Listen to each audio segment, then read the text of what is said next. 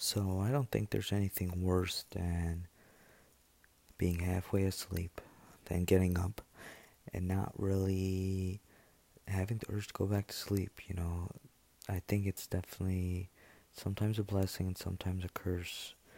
You know, if you're going out and stuff, then sure, you know, staying up all night is the way to go. But you know, when you're not, when you don't have things to do, you know, you want you want to find yourself doing things like maybe watching TV or you know eating. You know, in my scenario, in my case, sometimes I want to eat at night, and it, it, it's definitely not a good thing. Or watch TV, you know, till the end of the night uh, and maybe you get tired and go to sleep, but no matter how much you toss and turn, you just cannot go to sleep.